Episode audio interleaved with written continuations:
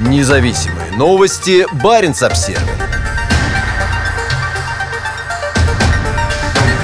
Осло игнорирует климатических активистов, предлагая нефтяным компаниям 136 новых участков. В ожидании решения Верховного суда по историческому климатическому иску правительство Норвегии объявило о выделении еще 136 участков в водах севера страны. Рекордное число участков шельфа в Норвежском и Баренцевом морях выделено в рамках 25-го раунда распределения участков шельфа. Сейчас компаниям предложено подавать заявки на желаемые участки. Около половины предложенных участков расположены в северной части Баренцева моря, между 73 и 74 градусами северной широты, и в случае одобрения станут одними из самых северных районов морского бурения в мире. Министр нефти и энергетики Норвегии Тина Бру подчеркивает, что открытие новых месторождений необходимо для дальнейшего обеспечения деятельности, волнового эффекта, занятости и доходов бюджета по всей стране. В нефтяном секторе Норвегии прямо или косвенно занято около 200 тысяч человек, пояснила она. При этом экологи считают объявление о новом лицензионном раунде крайне провокационным шагом. По мнению норвежского отделения Greenpeace, заявление правительства – это безрассудство и насмешка над будущими поколениями. В этот день позорно быть норвежцем. Этим заявлением правительство премьер-министра Эрны Сульберг показало, что не имеет права претендовать на звание страны-первопроходца